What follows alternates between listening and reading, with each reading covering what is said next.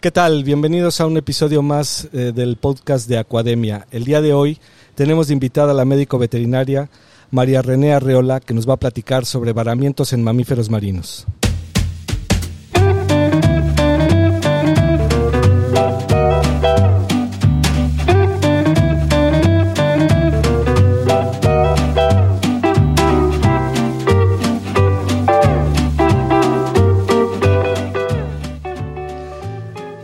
¿Qué tal? Buenas tardes. Hoy estamos aquí junto con Diana Martínez, eh, la médica veterinaria María René, y por allá en los controles Emanuel González para tener un episodio más de nuestro podcast en Acuademia. ¿Qué tal? Buenas tardes a todos. Diana, ¿cómo estás? Hola, ¿qué tal Arturo? Hola René, mucho gusto. Muchas gracias por acompañarnos este día en este nuevo episodio del podcast. Eh, bienvenida. ¿Cómo estás? Muchísimas gracias. No, hombre, gracias a ustedes, de verdad. Gracias por la invitación, por el honor, por hacerme parte de este, de esta superaventura que seguramente va a ser muy, muy divertida y da para mucho. Sí, sí, eh, seguro que sí, ya de por sí aquí desde el inicio estamos comenzando bastante, bastante relajados para platicar de un tema que podría ser en un momento dado un poquito hasta pesado. Sin embargo, el día de hoy tenemos la intención de poder hablar de esto de los varamientos desde una forma más, pues más amena, más informal, para que pues todos quienes nos escuchan tengan idea de qué se trata y cómo es que se trabaja siendo veterinario en estos temas, ¿no? ¿Qué tal, Diana? Sí, pues mira, este, este tema creo que nos viene bien eh, porque hemos visto mucha gente interesada y que desconoce, para empezar, qué es un varamiento. Hay gente que lo confunde con encallamientos u otros términos que se utilizan para otras cosas. Y ahorita ya nos platicarás, eh, para empezar, qué es un varamiento, por qué suceden los varamientos, en, en particular en estas especies de mamíferos acuáticos. Eh, y bueno, tú como médico veterinaria, eh, ¿desde qué perspectiva o desde qué, de qué manera como médico veterinaria abordas estos eventos de varamientos en mamíferos marinos? Pues mira, sin duda como, como dice Arturo, es, es bastante, eh, no polémico, pero sí es un tema que desgraciadamente no se le da tanta difusión desconozco por qué. Eh, nuestro país, pues, finalmente tiene un montón de costas. Tenemos bastantes litorales. Y no estamos exentos de, presentar los varamientos tanto en mamíferos marinos como en tortugas marinas, ¿no? Son como los dos grupos de animales a los que vemos eh, varados en las costas mexicanas. Obviamente podemos hablar de todo el mundo, pero sin duda, sin duda estamos en, México y bueno, nos vamos a concentrar aquí. Em, los varamientos, bueno, pues eh, se dan en estos, en estos animales, ¿no? Como, como ya lo mencioné, tortugas y, y mamíferos, mamíferos marinos. Por, podemos dividirlo en, en dos grupos, podemos decir causas naturales y, causas antropogénicas. Em, yo pondría eh, las causas natural, naturales como cuestiones, problemas climáticos, huracanes, tormentas, em, erupciones de volcán, ¿no? Como lo apenas. Sí, apenas acaba de suceder. Apenas nos tocó vivirlo, ¿no? Y que causó, bueno, todo un problema, ¿no? O sea, no nada más a nivel social, sino hablando de los problemas que nos conciernen a nosotros, ¿no? los problemas del agua, ¿no? Pues sin duda el problema con los animales de esa zona, bueno, pues fue gravísimo, ¿no? Fatal. Entonces, vaya, pero son cuestiones que no podemos controlar nosotros, ¿no? Las cuestiones naturales. Eh, sin duda también la enfermedad de ciertos ejemplares, ¿no? Eh, la edad de otros, ¿no? También los animales viejos, pues llegan a, llegan a vararse, sobre todo los animales que, que viven cerca de las costas o que son de aguas someras, bueno, pues también son más propensos a vararse. O finalmente, eh, que se desvíen, van, van guiándose por un líder, ¿no? Son animales de grupo y se van guiando y, y por X o Y alguna corriente, pues los lleva a otro lugar, a tomar otro camino y bueno, se llegan a perder. En fin, son cuestiones naturales en las que, pues, no tenemos ese control, ¿no? Por supuesto, sí. Y por desgracia hay otras que sí tenemos un poco más de control y de hecho como somos la causa, ¿no? Podríamos decirlo. Tristemente. Desgraciadamente. Sí. ¿no? que son las causas antropogénicas, que finalmente, bueno, pues cada vez creo que son más y más agresivas, siento yo. No es un secreto que contamos en el mundo, ¿no? En, en- en las aguas del, del mundo. eh, las islas de basura, ¿no? Que son estos grandes cinco o seis grupos, no sé, ya, Ya la división. Prácticamente cada océano ya tiene prácticamente su isla cada océano Tiene su isla, ¿no? Sí. Entonces, bueno, pues son, o sea, estamos hablando de que son kilómetros, ¿no? De, de diámetro de estos de estas inmensas islas de basura que finalmente afectan a todos los animales, ¿no? O sea, no nada más mamíferos marinos. Vaya. Pero bueno, esta es una de las causas por las cuales también se pueden llegar a varar. Eh, el exceso en el tráfico de, lo- de las embarcaciones marítimas, ¿no? Y no estamos hablando de las lanchitas de la localidad, o sea, Sí, claro. esas lanchitas realmente no representan un problema, por más que nos quieran decir que sí, no es verdad. Eh, o bueno, a lo mejor yo tengo este, mal esa información, pero no creo que represente un riesgo como tal para afectar a un animal o a un grupo de animales para que estos se varan, ¿no? O sea, entonces las lanchas de los locatarios no representan un gran problema. Pero sí los transatlánticos, los cruceros, ¿no? O sea, y sobre todo en, en mares que son, eh, pues, digamos, de terreno más reducido, no sé cómo, no sé cómo decirlo. Pero bueno, finalmente ese tráfico de, de embarcaciones también hace que los animales se- salgan lastimados, ¿no?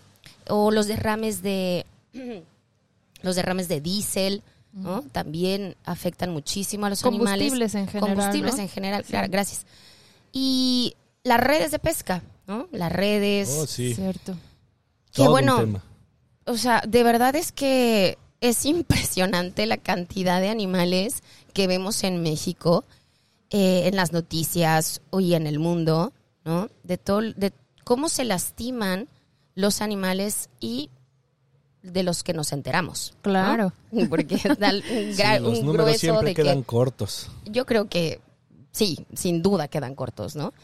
Inclusive eh, hablando de esto de, de las redes de, de las redes de pesca, tuvimos hace poquitito un, un caso de un delfín, un, un delfín este ay que fue un estenela ¿Cuál de todos? un estenela recuérdame biólogo cómo se llama eh, ¿De cuál hablamos? estenela Ah, ok. un estenela. Em, se encontró amarrado de una de un hilo de pesca y de una un- de, lo, de lo que era un pedazo, ¿no? De una de, red. de red en las aguas de los cabos. Unos locatarios eh, norteamericanos lo vieron, salieron en una embarcación, estaban en su día de salida Normal, de, de pesca trabajo. normal, ¿no? O sea, realmente estaban eh, pasándola muy bien. Y captaron, eh, captaron un animal que aparentemente estaba bollando y cuando se dieron cuenta, pues era un delfín. Traían una cámara contra agua y entonces pudieron hacer una grabación debajo de la super, bueno, sí, de- debajo de la superficie del agua y entonces lograron captar cómo esta red estaba pues prácticamente ya lastimando de una manera muy muy importante Uy, la aleta caudal de este delfín y que Uy. este delfín estaba saliendo a respirar, Con no porque sabemos peso. muy bien que respiran, ¿no? Este por el vaya por el, el melón, entonces el, el espiráculo está en el dorso del animal y apenas si salía, o sea, apenas salía a la superficie, lograba respirar un momento y se volvía a hundir un poco. O sea, en el video que dura muy pocos segundos, tú alcanzas a ver, no Wow. necesitas ser un experto, Claro. alcanzas a ver que el animal ya está cansado. O sea, No, sí. ya, ya no puede más, ¿sabes? Eh, afortunadamente estas personas lo encontraron, lo subieron a su embarcación, se lo llevaron a um, tierra, hablaron a las autoridades medioambientales de, de ahí de, de Los Cabos y contactaron a varios médicos, bueno, a los médicos veterinarios que, que, que dispuso la autoridad y entonces se le dio atención a ese animal en particular. Desgraciadamente y por el nivel de pues de herida que tenía, ¿no? De, de vaya, el, el nivel de afectación en, en todo, en todo el cuerpo, la aleta caudal no se pudo salvar y se tuvo que, se tuvo que amputar. Uy. Wow. Híjole, qué Entonces, triste. Vaya, como dijimos hace un momento, ¿no? O sea, son los casos que te enteras, ¿no? Las estadísticas que aparecen ahí, pero no nos enteramos de todo, ¿no? Ni estamos tampoco al pendiente, ni los animales tampoco, la mayoría no se acerca tanto, ¿no? Pero vaya, este caso, pues, vaya, lo tengo muy presente porque justo acaba de pasar hace, hace poquito, hace un par de meses. Y, y pues nada, o sea, tú ves, tú ves el video y tú ves todo el esfuerzo, ¿no? De, de, los, de los señores que lo encontraron, de las autoridades medioambientales, de los médicos veterinarios, ¿no? De cómo todo ese esfuerzo se va dando y bueno, pues tratas lo más que se pueda de darle un- una mejor calidad de vida a ese ejemplar. Desgraciadamente, varias semanas después, por muchísimas complicaciones, bueno, el animal no aguantó mucho y desgraciadamente se murió. Pero, vaya, sí, sí es bien importante, ¿no? Todo el esfuerzo que, que se hace en conjunto, porque eso, eso yo creo que sí lo voy a subrayar siempre, ¿no? Que es una cuestión en conjunto. O sea, tú no Sí. puedes llegar y ponerte la estrellita en la Sí, frente. no, porque imposible que una sola persona haga todo el es trabajo. imposible. Sí, y no. además que también se necesita el apoyo de las autoridades, ¿sabes? Por supuesto. Eh, digo, no sé si todo el mundo es- lo sepa, pero em, cuando encontramos en las playas o cerca de las playas, como este caso, un animal que está lastimado o que está a punto de vararse o ya varado en, en la playa, em, la autoridad medioambiental es la primera que se debe de enterar de esta, de lo que está sucediendo, ¿no? Eh, nosotros como parte de la sociedad civil debemos de ser bien responsables y siempre informar a la autoridad, ¿no? Hay protocolos eh, en el país, pero bueno, si no lo saben, es, es muy, muy sencillo, son, son unos pasos bastante sencillos de, de seguir. Es si uno ve esta situación, hablar a los números de emergencia, ¿no? Avisarle a la autoridad, ya sea protección civil, eh, la marina, Profepa, eh, Sí, casi cualquier autoridad, ¿no? O sea, con cualquier autoridad que nos acerquemos podemos notificar y ellos como que ahí se intercomunican y, y dan parte a las autoridades ahora sí ambientales, ¿no? Que es donde parte todo. Es correcto, ¿no? Inclusive la policía también. Entonces, siempre que, que estemos en alguna playa y, y seamos testigos de esta situación, ser muy responsables. Yo sé que todo el mundo queremos ayudar y a veces se nos sube el héroe, ¿no?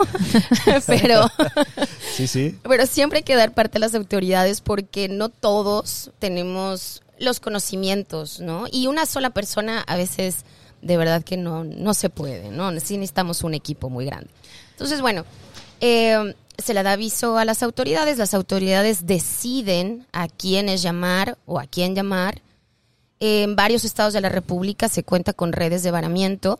Aquí, yo, por ejemplo, que estoy en el estado de Quintana Roo, bueno, pues tenemos una red de varamiento muy importante, muy bien organizada, eh, de la cual formo parte. Entonces, a nosotros nos dan avisos si, si sucediera una, una cuestión de, de este tipo. Y entonces ya la red de varamiento o el profesionista o el especialista, ¿no? Se da la tarea de reunir a un equipo, ¿no? Con experiencia en estos animales, en el manejo y en la atención de estos animales, y entonces acudir al lugar. También es importante que si como sociedad civil estamos presenciando este tipo de eventos, sepamos eh, informar a la autoridad dónde es el lugar lo más exacto que se pueda, ¿no? Eh, en tal playa, eh, junto a tal otra. Vaya, tampoco estoy hablando de coordenadas exactas, ¿no? Ni el GPS, pues. Sí, pero- a veces ni, un- ni uno mismo Sí, eh, que trabaja no ahí eh, tra- tiene estos instrumentos necesarios, ¿no? Pero Exacto. con Con- bueno, pero con vaya, con alguna referencia. alguna referencia, ¿no? Sí, sí, sí. Exacto, un punto de referencia que casi, por lo menos los que viven en esa zona reconozcan, ya podemos identificar el sitio, ¿no? Exacto. Y otra cosa es también informar si ese ejemplar o ejemplares, ¿no? También es importante Sí, decir, sí. bueno, es uno, son dos, tres, cuatro, cinco. eh, están vivos, están muertos, más o menos de qué especie es. O sea, me queda claro que no todos somos expertos, pero sí podemos, creo que, diferenciar entre un delfín o una ballena o una tortuga, Un ¿sabes? lobo marino. O un lobo marino. Entonces, vaya, no necesariamente debemos ser tan específicos al hacer nuestra, nuestro informe o nuestro reporte a la autoridad, pero eh, finalmente también a la autoridad eso le sirve para saber a quién va a contactar, ¿no? Perfecto. A quién le va a llamar para poder atender a ese ejemplar o a ese grupo de ejemplares. Me, me voy a regresar un poquito al principio, utilizando el ejemplo de, de este delfín que, que nos comentabas que encontraron en Los Cabos. Mencionabas que lo encontraron mar adentro, enmayado o Sí. enredado en una red de, de pesca, ¿no? Aparentemente.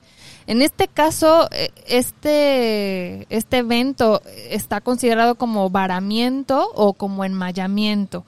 ¿Hasta dónde podemos considerar qué es un varamiento? Que es lo que te comentaba al principio, para que la gente que nos escucha sepa diferenciar y conozcan el término a qué se refiere un varamiento y un enmayamiento que creo que en este caso del delfín más bien se trataba de un enmayamiento, ¿no? Que probablemente pudo desencadenar y terminar en un varamiento eh, por las condiciones del delfín, pero ayúdanos a, a entender esta, esta diferencia compartiéndonos qué, qué es, eh, qué es un, un varamiento.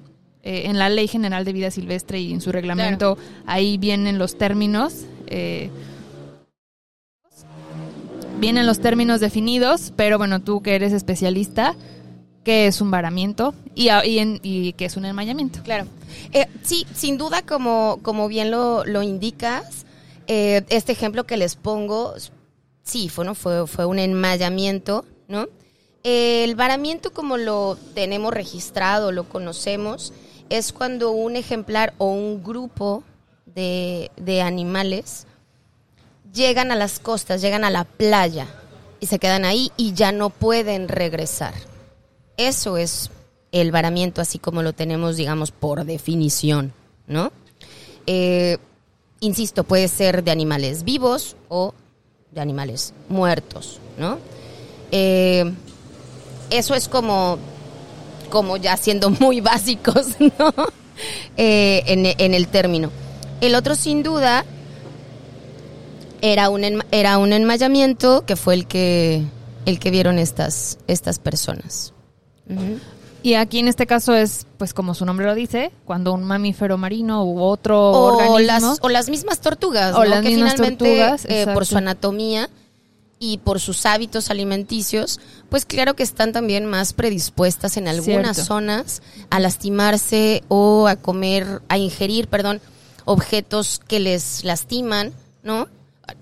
Llámese un anzuelo, llámese un hilo, en fin, o sea, todos estos objetos que se van encontrando en el camino y que vamos desgraciadamente contaminando nosotros mismos en nuestras playas. Y, y pues nada, que los que siempre resultan lastimados o afectados, pues son los animales que en ella habitan, ¿no? Sí, sí, es, eh, es, todo un, es todo un tema, ¿no? Implica muchas cosas, involucra a demasiados sectores y bueno, de alguna forma, ahorita eh, esta charla que tenemos contigo creo que nos puede dar una muy buena idea de lo que son y cómo se atienden en un momento dado, ¿no? Eh, aprovecho también para comentarles este ruido ambiental que, que estamos escuchando. eh, se debe a que unos muy buenos amigos aquí en Playa del Carmen nos prestaron su, su espacio para poder realizar esta, esta plática el día de hoy. Estamos aquí en Viking Smoke Master. Cuando puedan darse una vuelta, son bienvenidos. Tienen las mejores costillas y el brisket de Toque Quintana Roo. Buenísimas. Y bueno, por eso es que, por, sí, en, aquí en playa, y, y bueno, por eso es que de repente van a escuchar por ahí a lo mejor un camión, una moto o algo por ahí medio raro. No se, no se nos espanten. Pero bueno, René, ya- creo que ahorita hemos tenido un buen acercamiento a esto de los varamientos. Eh, ya nos comentaste que todo parte de la autoridad pero que prácticamente cualquier persona no necesita ser ni cerca de especialista, puede dar aviso y notificar que pues encontró un animal varado o con problemas en el, en el mar, ¿no? Como acaban de platicar este ejemplo que nos das del delfín enmayado. Pero entonces, desde esta perspectiva, ¿cuál es el papel del médico veterinario en este tema?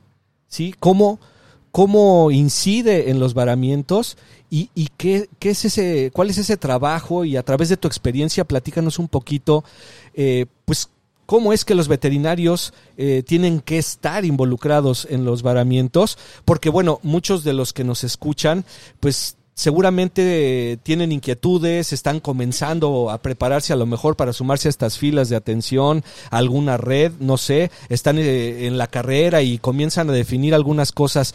Compártenos entonces un poquito qué, qué, qué- cuál es el papel del veterinario en los varamientos, ¿no? Claro, sí, sí, sí. Uy, muchos temas, muchos, muchos puntos. ya no sé ni calma. por dónde empezar. Vámonos paso a pasito. Sí, sí. Pero bueno, eh, pues como médicos veterinarios, ya como médico veterinario, ¿no? Hablando ya de, de este todas las personas que hemos terminado la carrera, ¿no?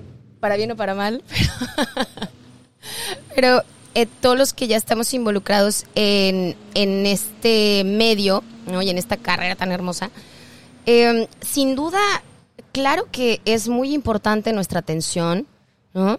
Eh, nuestra experiencia, nuestros conocimientos, pero yo creo que sobre todo el control y la paciencia. ¿no? Es de verdad que representa. Esas son habilidades y aptitudes. Son habilidades que, que no te las enseñan en la escuela. Eh, podrás traer como toda la teoría en la cabeza, pero sin duda cada varamiento es distinto. No hay un, no hay un manual. Claro. Eh, todos representan un, un reto diferente en mayor y menor grado, pero que sí te ponen, pues, todas las trabas que nunca imaginaste, ¿no? Cuando de verdad, creíste o sea, que era por aquí, resultó que, era sí. por acá. Dices, bueno, pues le puedo tomar las muestras biológicas que se necesita como cualquier ejemplar que esté enfermo, que esté debilitado, que es ¿no? X. Pero imagínate que estás, vaya, porque muchos han de creer, bueno, pues los varamientos en el día, ¿no? Y te imaginas como la escena súper romántica de que es en el día, ¿no? Con el medio solecito, la brisa del mar.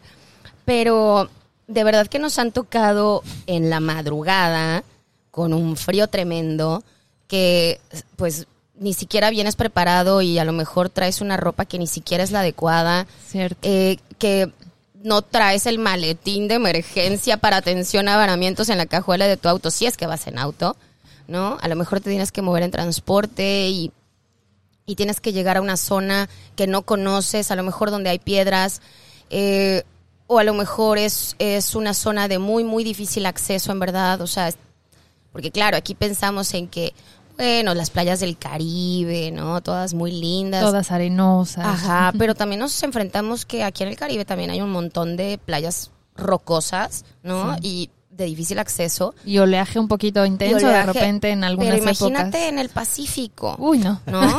O en el mar de Cortés, Sí, sí, o en la zona esta de Baja California Norte, donde, o sea, las aguas son muy frías, donde el oleaje está bien pesado y que aunque tengas los conocimientos, pues tampoco te vas a arriesgar, ¿no? Porque puede, Ese es un punto. inclusive, se te puede ir la vida ahí, Claro. ¿no? claro. Entonces, son situaciones que que sí te envuelven en una en un escenario en donde debes de ser muy cauteloso, paciente y y quitarte como esa capita de héroe que todo el mundo traemos.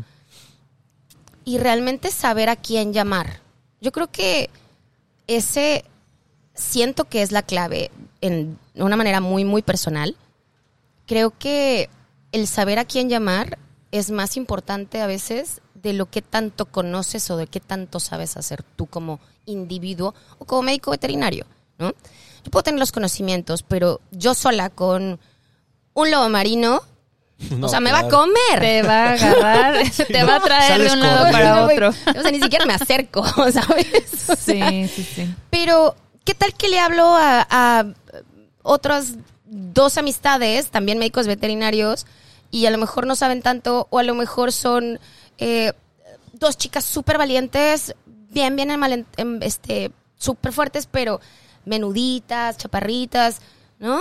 O que, no sé, o sea, vaya, hay millones de escenarios. Yo creo que la clave está en como en siempre guardar la calma, sí actuar rápido, porque sin duda es importante. Eh, si puedes ayudar al ejemplar, claro que te puedes acercar, ¿no? Después de llamar a la autoridad, insisto. Eh, y después de pedir auxilio, ¿no? Pero el pedir auxilio, pedir la ayuda, si, si formas parte como yo de una red de varamientos, de verdad que todo es mucho más sencillo. Porque sé muy bien que todas las personas involucradas en la red de varamientos de Quintana Roo, al menos hablando en el estado en el que vivo, todos tenemos conocimientos y tenemos la manera de ayudar de una u otra forma, ¿no? Eh, nos conocemos entre todos, tenemos una muy buena comunicación y entonces podemos acercarnos y entonces entre todos poder hacer algo, ¿no? Ya una vez que tienes a tu equipo ideal, a tu Dream Team, eh, sin duda el mantener ese animal en un lugar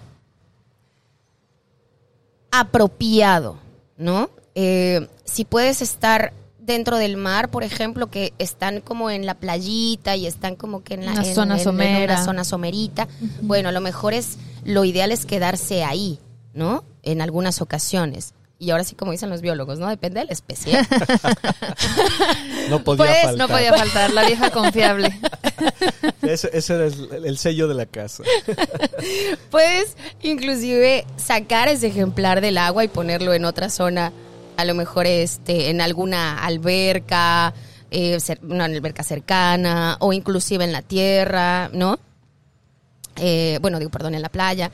Eh, pero sin duda hay, hay otros ejemplares, otras especies que, que son este, más difíciles de manejar y a veces inclusive es preferi- preferible quedarse en el agua, ¿no? Y, y mantenerlos a flote porque sobre todo los, anima- los animales muy enfermos o muy lastimados, pues les cuesta mucho trabajo mantenerse a flote, ¿no? Salir a respirar, en fin. Una vez que puedes estabilizar al ejemplar, pues sin duda hay que hidratarlo, ¿no? Como, como punto número uno, Claro. paso uno, ¿no? La hidratación de ese ejemplar es, es vital.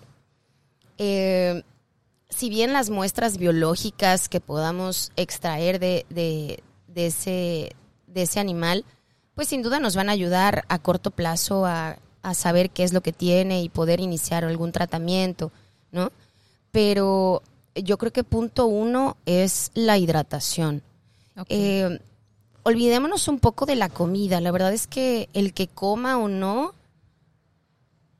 digamos que en la escala del 1 al 10, no, No es por dónde empezar. ¿no? Exacto, No o sea, es como lo- que no es no, lo es primordial. El, exacto, no hay está de los primeros tres, ¿no? Ok, ok. Eso es Entonces- importante porque, perdón que te interrumpa, pero No, no, no, adelante. uno como, no sé, civil o persona que no conoce y ve un animal en situación eh, de riesgo, embaramiento, lo primero que a lo mejor se le viene a la mente a la, a la gente es, "Ah, pobrecito, lo voy a, le voy a dar de comer porque, no sé, X o Y razón. Y esto que mencionas de que de- en realidad darle alimento a un animal en esta situación no es lo principal, más no que no se deba Sí, hacer. no, no se descarta, pero, Exacto, pero vaya, no es como mi plan A, ¿no? Exacto. Y entonces aquí es donde entran los especialistas Claro. que determinan, saben, conocen qué es lo que realmente el animal como atención inmediata necesita. Y en este caso, pues la hidratación, como mencionas, es lo principal. Sí, sin duda. Y también va mucho de la mano el el don de atender a este animal, ¿no? Claro, no te lo vas a Porque llevar a tu no te lo consultorio, llevar a tu casa. a tu camilla y en tu laboratorio, porque es Exacto, imposible. porque sí, y muchas veces no está ni cerca de, de tu lugar de trabajo, ¿no? Sí. O ya, ya dijeras de tu casa, bueno, pero ni siquiera de tu lugar de trabajo donde a lo mejor tienes la confianza porque pues tienes todos los materiales, ¿no? Sí, sí, no es Eh, como que el animal decida dónde va- se, va a varar. No, o, a lo, o a lo mejor ni cabe, ¿no? O sea, llegas Exacto, a a tu consultorio y está claro, más grande el un- animal que el lugar. Es un animal gigante, ¿no? Sí. Muy largo, donde pues no ni siquiera, o, o tan pesado que ni siquiera ¿Cómo lo lo puedes mueves? mover. Claro, o sea, ¿No? hablamos de una ballena, por ejemplo, por ejemplo. jamás la O sea, vas a no, mover. No la puedes mover. o sea, es- Sí. está, No. está cañón. No, sí, es- o sea, por eso decía que involucra muchas cuestiones y son muchos riesgos y, y sí te pone a, a cuestionarte un montón de cosas de, ok, sí sé hacer esto, pero ¿cómo? ¿Cómo era que debía de hacerlo? Eh, entonces, eh, pues vaya, finalmente, cuando se dan este tipo de, de eventos, afortunadamente hemos contado con, con siempre con el apoyo de las autoridades y ellos son los que determinan en qué lugar se va a atender a este individuo. También es importante recalcar que las autoridades sí escuchan a los especialistas, ¿no? O sea, eh, porque nos ha tocado, ¿no? Y Arturo no me va a dejar mentir. eh, el último varamiento que, que donde estuvimos en, en Tulum eran unos animales que muy, muy sensibles, muy, o sea, un nivel de estrés muy alto, que no iban a llegar muy lejos si los transportábamos en la camioneta y lo llevábamos al consultorio o ta, ta, ta, ¿sabes? O sea, no iban a aguantar. No Eran, eso eran unos animales que o estaban dentro del mar y ahí nos íbamos a tener que quedar, o lo más cercano al mar, ¿no? A unos Claro. pocos metros de, de, de la playa. Entonces, también depende de la especie, vuelvo a lo mismo. Es que aplica, sí aplica. Sí aplica, ¿eh? Claro Lo que diremos aplica. de broma, pero es que No, es no. de verdad. Pero eh, sin duda también yo creo que ese apoyo de la autoridad de, de escuchar al experto, ¿no? De, de escuchar al especialista, al profesional, al, pro- digo, así, al profesionista, y, y hacer esa buena mancuerna, ¿no? Claro. Es decir, bueno, ok, necesitamos atenderlo muy cerca del mar y necesitamos estas herramientas, ¿no? Y entonces ahí entra otro personaje en la historia, ¿no? Que es la sociedad civil, Buenísimo. que son los locales, que son los prestadores de servicio, que es, que es el dueño del restaurante, que es el, eh, la señora que vive muy cerquita de ahí, eh, o el señor que iba pasando, o el de la lancha, ¿sabes? O sea, El guía. el guía, o los niños que lo vieron y que le hablaron a sus papás y a toda la familia y todo el mundo te quiere ayudar. Entonces, esos personajes también son súper importantes y no debemos de hacerlos a un lado, al contrario, ¿no? Yo creo que a todos si nos explican el cómo hacer y qué hacer, Claro. yo creo que todos somos los mejores voluntarios, ¿no? Porque además estamos como con las ganas de ¿qué ayudo? ¿Qué hago? ¿Y Sí, qué ¿no? les traigo? Sí, ¿No? no, eh, eh, de hecho, eh, terminan siendo eh, un actor clave. Claro. Porque muchas veces, duda. si no, no nos enteramos del evento.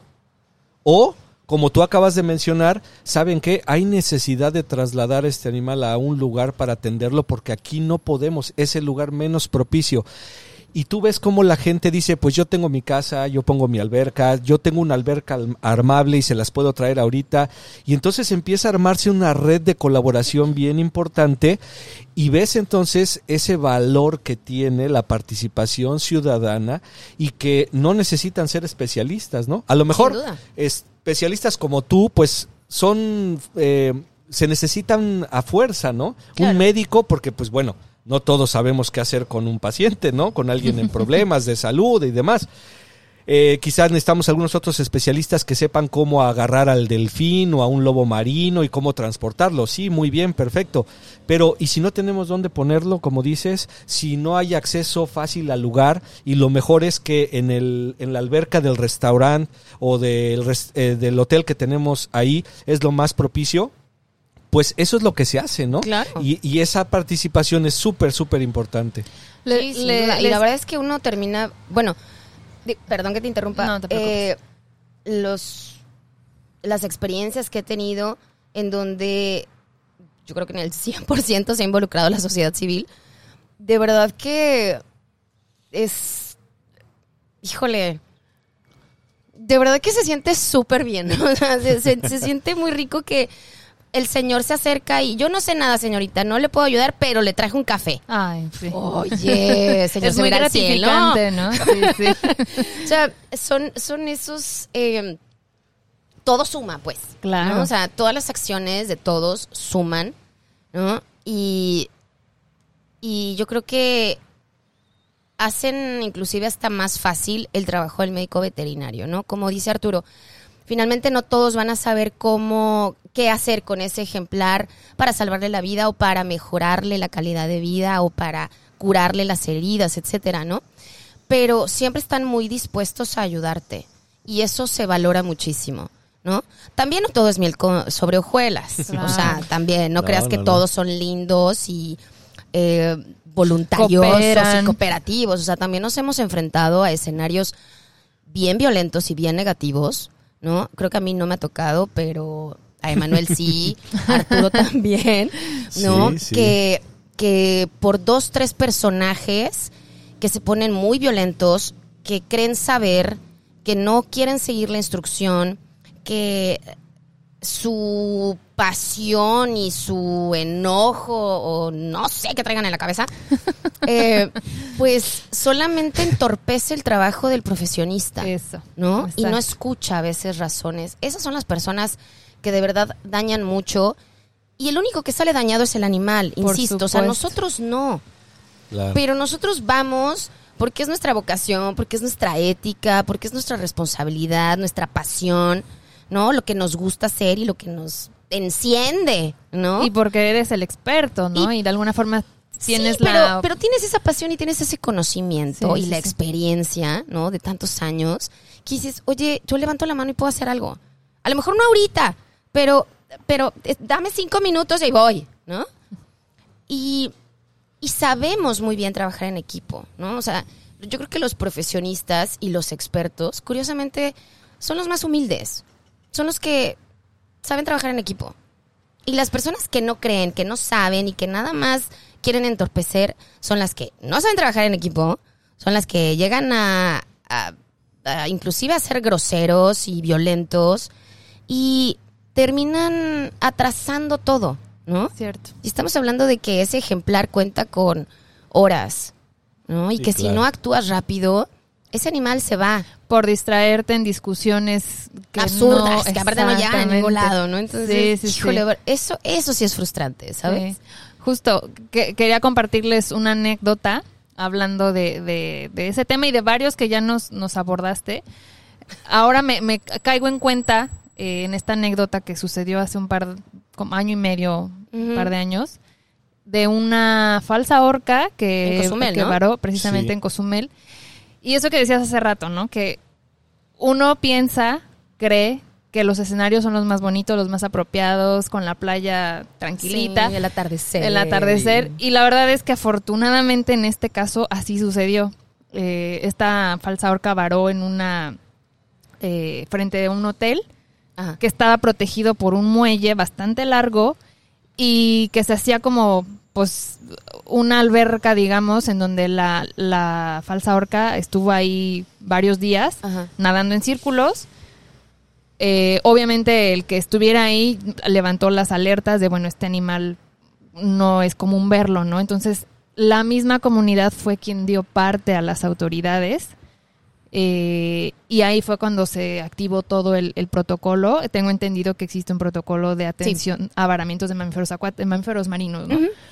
Entonces ahí se activa el protocolo, se, ya- se consulta a las autoridades, las autoridades buscan al especialista más cercano en ese momento, eh, que en este caso eh, era el médico veterinario Manuel.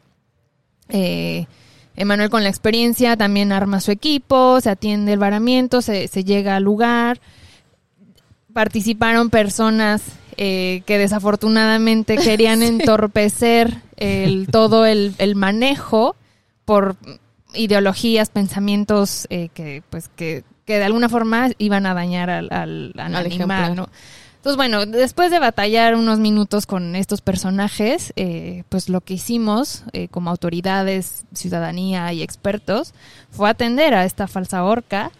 Eh, se hizo ahí un manejo, se tomaron algunas muestras. Afortunadamente, eh, yo no soy médico veterinario, pero creo que la, la, la situación de la horca era, digamos, no tan desfavorable como para haberla tenido que mover a otro lugar. Se Claro. decidió dejarla ahí y fue lo mejor. Y así pasaron dos, tres días, este, en donde la ciudadanía se organizó para hacer guardias y mantener mantenerla la- vigilada exactamente para hacer monitoreos eh, de me parece que de las respiraciones de que cada cuando respiraba cada cuántas cuántas veces cada cierto tiempo no sé Eh, y, y eso para mí fue bastante bueno porque a pesar de que existen estos grupos que están en desacuerdo que al principio estaban en desacuerdo, terminaron colaborando con, con esta acción de ayudar a la, a la falsa horca, ¿no? En Claro. este momento. No, y, finalmente, este tipo de personajes, lo único que pasa cuando, cuando nos enfrentamos a estas situaciones es que evidencian su ignorancia. completamente. sí. Digo, para nosotros es obvio, pero, porque sabemos, pero para la sociedad civil, ¿no? Para los niños, para la señora que va pasando y que está viendo el esfuerzo y que está viendo cómo se atiende, cómo se maneja, cómo el animal ya no se está lastimando, cómo al animal se le están tomando muestras y se le está atendiendo por gente que es visiblemente experta, los otros evidencian su ignorancia. Entonces, poco a poco vamos viendo cómo estos grupos, pues sí, hacen mucho ruido y, entorpecen a lo mejor y nos llegan a frustrar, porque es real. Eh, pero de verdad que cuando ya ves todo desde afuera de nuevo, ¿no? y este y haces como ese la el- no vuelves a, a a recordar todo el escenario si te das cuenta que los demás se pues se enteran de que hay dos, tres personas que claramente no saben qué están haciendo y nada más están gritando, ¿no? Y, y- y nada más están entorpeciendo al médico o al biólogo, ¿no? Entonces, sí se nota, sí se nota que son, que son ignorantes. Afortunadamente, eso, eso, Y- eso es un punto que, que, que Pero- sí es interesante. No, no, claro, claro. Y aquí yo quisiera resaltar algo que sin irnos por, por otro lado, o sea, no en un afán de protagonismo ni mucho menos, sino simple y sencillamente por cómo se da la atención a estos eventos. Eh, el médico veterinario ante un varamiento es una voz importante, es un líder, es alguien que toma decisiones, es alguien, es una voz a seguir, ¿sí? Eh, incluso las propias autoridades tienen que platicar con ellos, acercarse para ver cuál va a ser la decisión a tomar y entonces en ese momento se, se, se convierten en una figura fundamental para la atención de los varamientos. Insisto, no es la única, pero definitivamente es una que sin ella la atención no sería lo mejor posible y muy probablemente los resultados no serían, pues quizá por lo menos los que uno espera. Claro. Entonces, en ese sentido, desde tu experiencia como médico veterinario, ¿qué nos compartes en cuanto a, hay un varamiento, tenemos dos delfines en la playa, ¿qué haces tú como veterinario entonces? ¿Qué, qué, qué, co- ¿Cómo te involucras y, y- y- y de qué manera, de qué manera se traduce esa, esa voz fuerte para poder atender de buena forma a estos animales? Pues mira, eh, como bien lo mencionas, eh, la sinergia con la autoridad medioambiental creo que es, es sin duda muy, muy importante, porque si no tienes ese respaldo de la autoridad medioambiental, pues digamos que caminaríamos un poco débil, ¿no? En, en- en esos escenarios.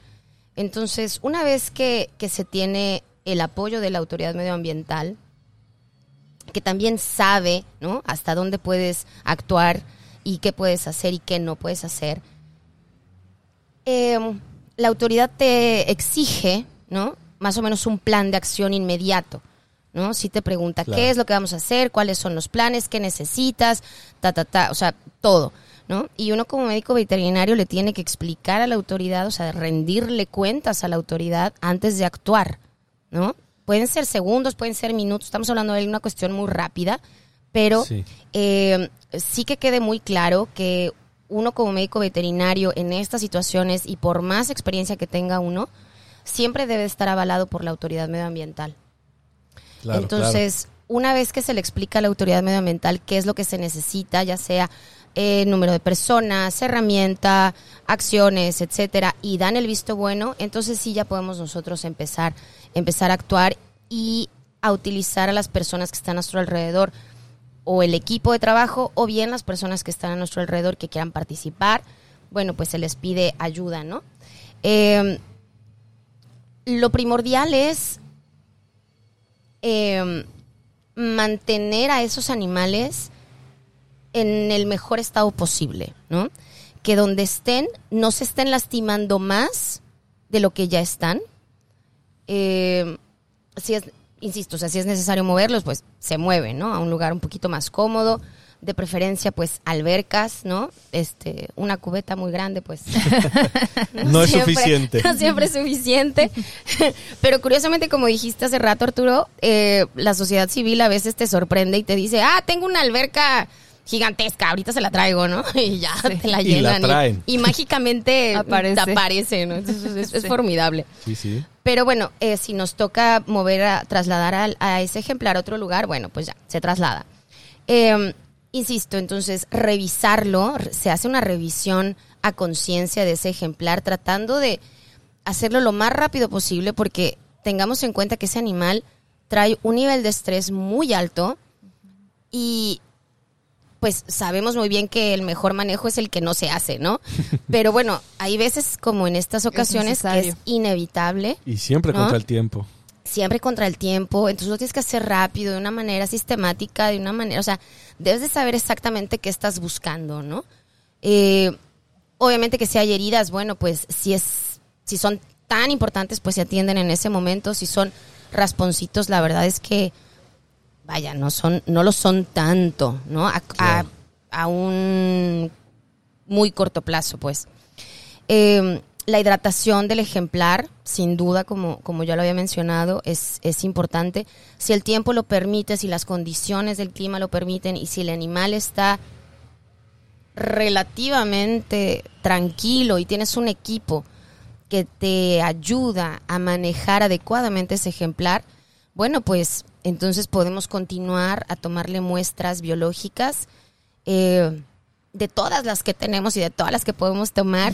Yo creo que también habría ahí que hacer un análisis, dependiendo del caso, qué muestras tienen mayor relevancia que otras. Todas sin duda son importantes, pero hay unas que a lo mejor me van a dar Más información. más información, una información casi de inmediato.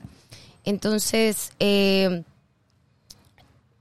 como número uno, tal vez yo, pu- yo pudiera poner la muestra de sangre, ¿no? Tomar una muestra de sangre, eh, eh, una muestra de contenido gástrico, ¿no? Y ya después, bueno, pues si se puede, pues de heces, ¿no? Y espiráculo en caso de delfines.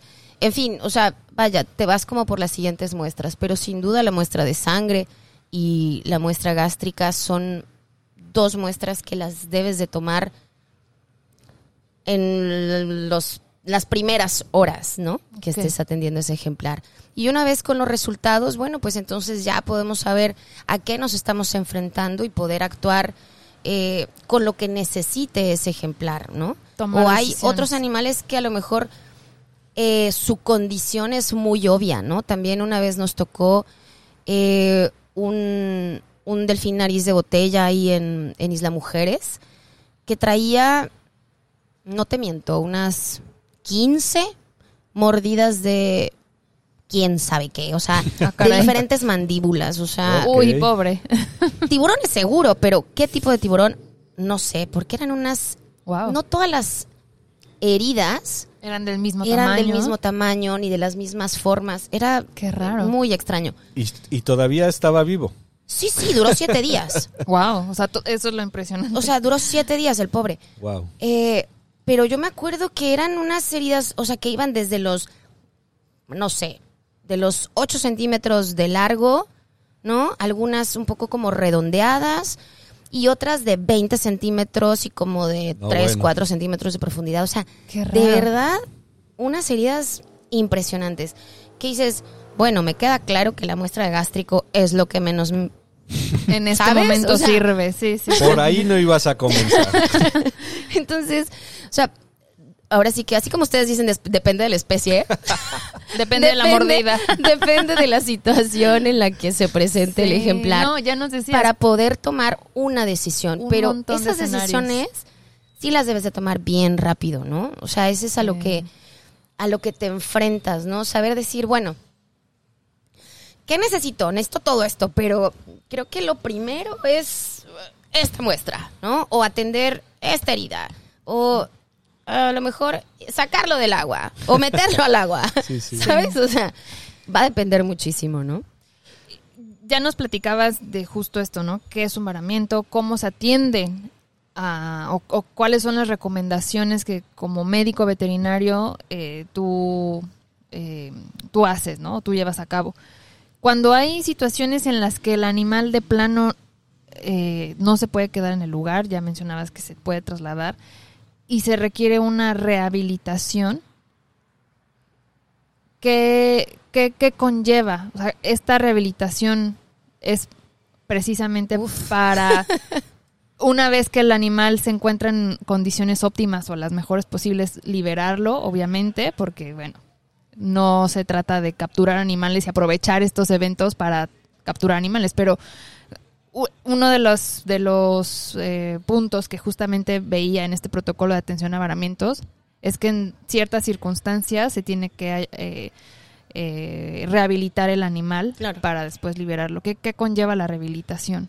Híjole, qué buena pregunta. A grandes rasgos. Nos da como para Qué tres buena- episodios del podcast. sí, ¿verdad? Híjole, qué buena pregunta. Eso es, híjole, todo, todo un tema, todo, todo un trabajo. Eh, mira, ok, saltémonos como toda esta atención primaria, digamos que como tú dices, eh, la autoridad nos, eh, nos dio un área en específico para atender a este ejemplar y pues nada, eh, la autoridad te dice, bueno, pues dado que tú eres el experto, tú lo vas a cuidar. Hasta luego. Ahí me avisas, cargo. me avisas cómo va. Nos hablamos pronto. Suerte. Es suerte, sí. Entonces, bueno, eh, claro, al inicio tienes un montón de voluntarios que dispuestos a ayudarte y Con todas las conforme ganas. van pasando los días se va haciendo menos y menos y menos y menos. Pero bueno, eh, digamos que ya lo tenemos en una zona delimitada, el animal está en rehabilitación. ¿Qué conlleva todo esto? Bueno, conlleva que lo debes de lo debes de estar atendiendo todo el tiempo, ¿no? Porque el animal claramente está muy débil, o sea, si se varó es porque sin duda está débil. Tal vez está enfermo, tal vez no, tal vez está a punto de morir, tal vez no, no lo sabemos, pero débil sí te juro que está. Entonces, hay que estarlo atendiendo y esta atención es de 24 horas, 7 días a la semana. A los animales, por si a veces se nos olvida, los animales no tienen horario. ¿No? No saben de domingo, No día de saben de descanso, domingo, de cumpleaños, la fiesta de no sé quién. Día Navi, De no, me lo no, pagas no, triple. Exacto, sí, no, ellos no saben No nada de esas cosas. Son los inconscientes, pero bueno.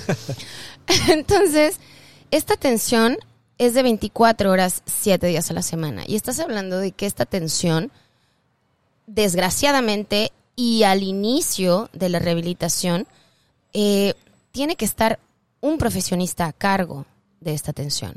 ¿no? O sea, debe haber un médico veterinario al menos y debe haber otra persona, porque no, una, uno solo, un individuo es, no, es Insuficiente. demasiado, o sea, es, es No, demasiado trabajo. Claro.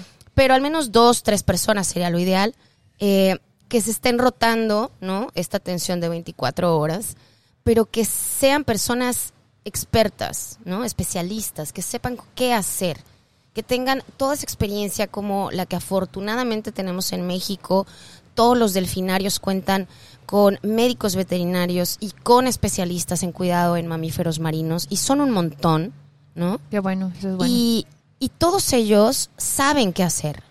Saben eh, identificar que el animal no está bien, que no está respirando adecuadamente, que no está nadando correctamente, que no quiere comer, que se va de lado y saben a quién llamar.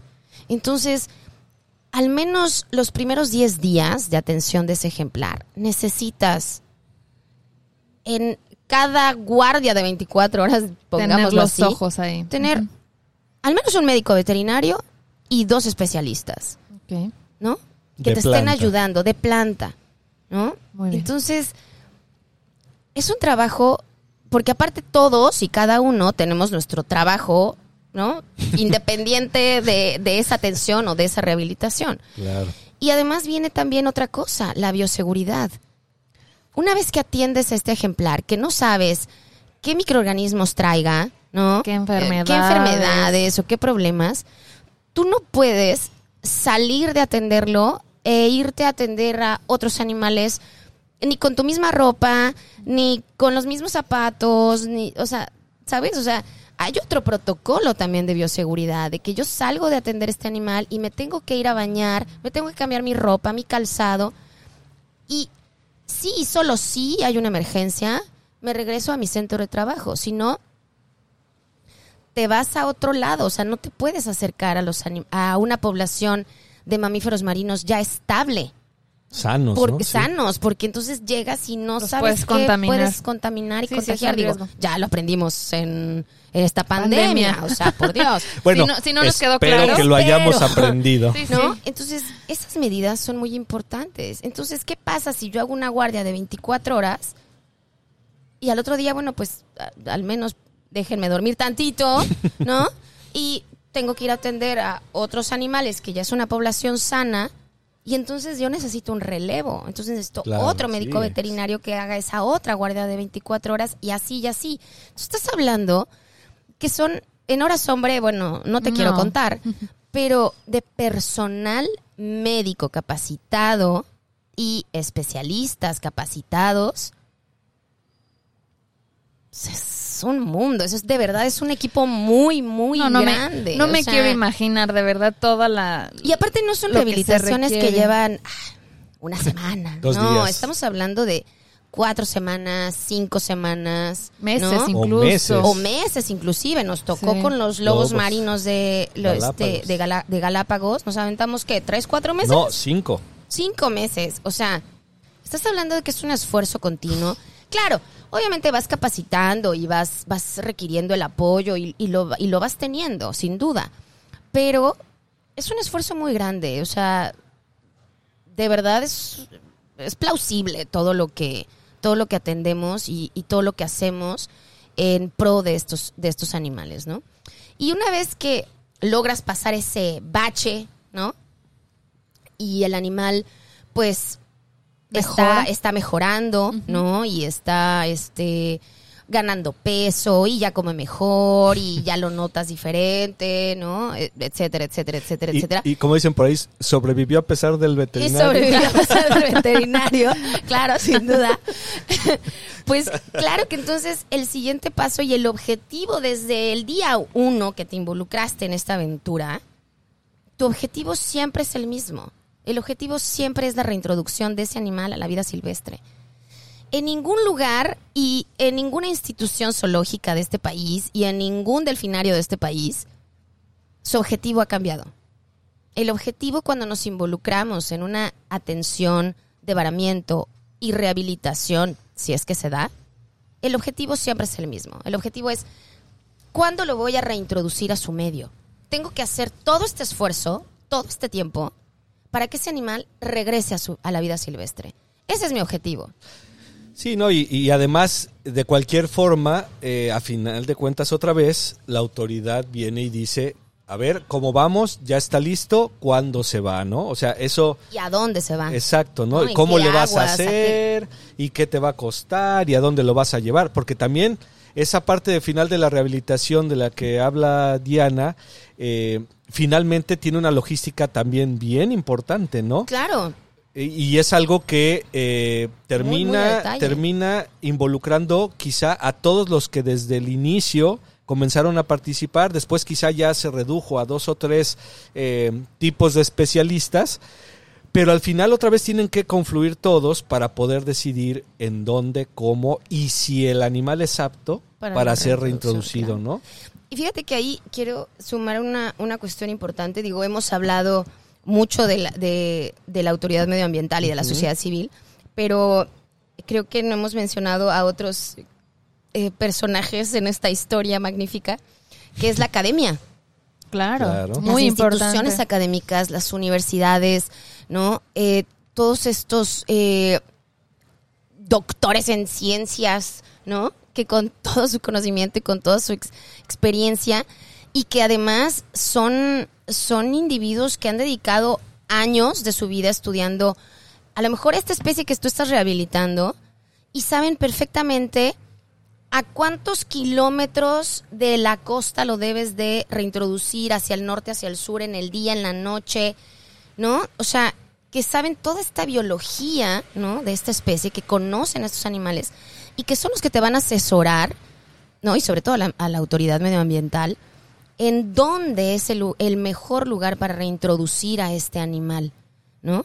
Y que todo el esfuerzo que hiciste durante tanto tiempo, pues no se termine perdiendo, ¿no? Claro, que valga Sino la que pena. quede en el lugar en donde debe de estar, en donde ese animal, con mucha suerte, se va a mover hacia donde debe de moverse, ¿no? Basándose en todos estos estudios que se llevan a lo largo de, la- de- de los años de esta especie en particular y que se sabe que pues es típico de esta región y que se mueve en esta región y que es X, ¿no? O sea, como todos esos detalles que uno como médico veterinario no sabe, honestamente, no, no lo tenemos, ¿no? Entonces, la academia es sin duda como que la cereza, ¿no? Del pastel de decir, ah, bueno, ok, ya está, ya está Ya- bien ya este está ejemplar. bien. Ahora qué, ¿A dónde ¿Dó- nos lo ¿dónde llevamos? lo suelto? no? Ahí se los dejo, háganse Ahí se los dejo, háganse cargo, ¿no? bolas, ¿no? Sí. Sí, pues creo que creo que este último comentario que, que acabas de hacer es muy importante y, y que nos va a ayudar a, a cerrar esta, esta charla del día de hoy, porque aquí el objetivo es, bueno, pero además de que nuestros acuascuchas conozcan sobre este tema de los varamientos, que también entiendan que la colaboración de un montón de grupos es de suma importancia y tú Sí, ya lo duda. comentaste y recalcaste un par de veces que una persona, dos personas, imposible van a poder atender un evento de estos para eh, el único objetivo que es mantener al animal vivo en caso de que un varamiento sea de animales vivos, ¿no? Se nos quedaron ahí un montón de preguntas ahora en el tema de, de animales muertos. ¿Qué sucede con los animales muertos? Pero yo creo que este tema nos va a dar para otro episodio. Ay, perfecto. Eh, Yo encantada. Sí, sí, sí, la, verdad, la verdad es que a mí me quedaron un montón de preguntas. Eh, ¿Qué se puede hacer? ¿Qué se puede aprovechar? Un montón. Pero yo creo que ahorita eh, esta parte de conclusión, digamos, de, de que un evento de varamiento sucede por diversas razones y que atenderlo requiere de la participación y la colaboración de muchas personas. Sí. Eso yo creo que es lo más valioso y, y para la gente que nos escucha, eh, que ahora conoce cómo es, digamos, de alguna forma este protocolo y que si alguna vez se encuentran con una situación así, lo primero es avisar a las autoridades, Sí. avisar duda. a un especialista, no acercarse, porque uh, digo, la gente, los que no somos especialistas, por querer ayudar a veces terminamos perjudicando al animal. Sí. Entonces mejor tomar evidencias, a lo mejor una fotito de lejos para ayudar a identificar a los expertos, a- perdón, ayudar a, sí, a identificar a los expertos eh, qué especie es, no sé, estas, estas recomendaciones que, que podemos hacer a la ciudadanía para que apoye eh, en este tipo de eventos, ¿no? No sé, Arturo, Guardar la calma, yo creo que también sería Sí. un punto No, importante. Es, porque es- a es veces fundamental. ¿no? La gente, digo, y lo entiendo, lo entiendo de verdad, lo hemos visto muchísimas veces, se desespera y quieren que llegue en 3, 2, 1 el experto y que le, sabes la- le salves la vida en 3, 2, 1. Sí. ¿no? Sí, no. Entonces, y no entienden que todo es un proceso y que todo lo que conlleva todo que lo que conlleva, contaste. ¿no? Y que y que, o sea, uno por más que lo trata de hacer rápido, no es inmediato, por ¿no? supuesto. No, no, claro y yo creo no. que lo mejor sería apoyar, o sea, si, si alguien aquí está escuchando y le interesa, ¿no? Es ser parte de, de, de estos ejercicios, pues yo creo que lo mejor es acercarse a una red de varamientos que ya esté conformada, que esté bien conformada, Por ¿no? supuesto.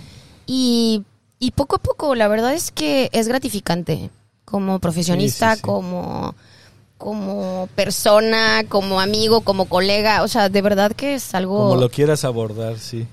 es algo bien chido, a mí me encanta, ¿no? yo soy su- soy súper fan. No, por supuesto. Y, y bueno, ahorita eh, continuando con lo que acaba de mencionar Diana y bueno, ya, ya nos ha dado pie seguramente a un episodio más porque quedan muchas cosas por platicar y mucha información por compartir.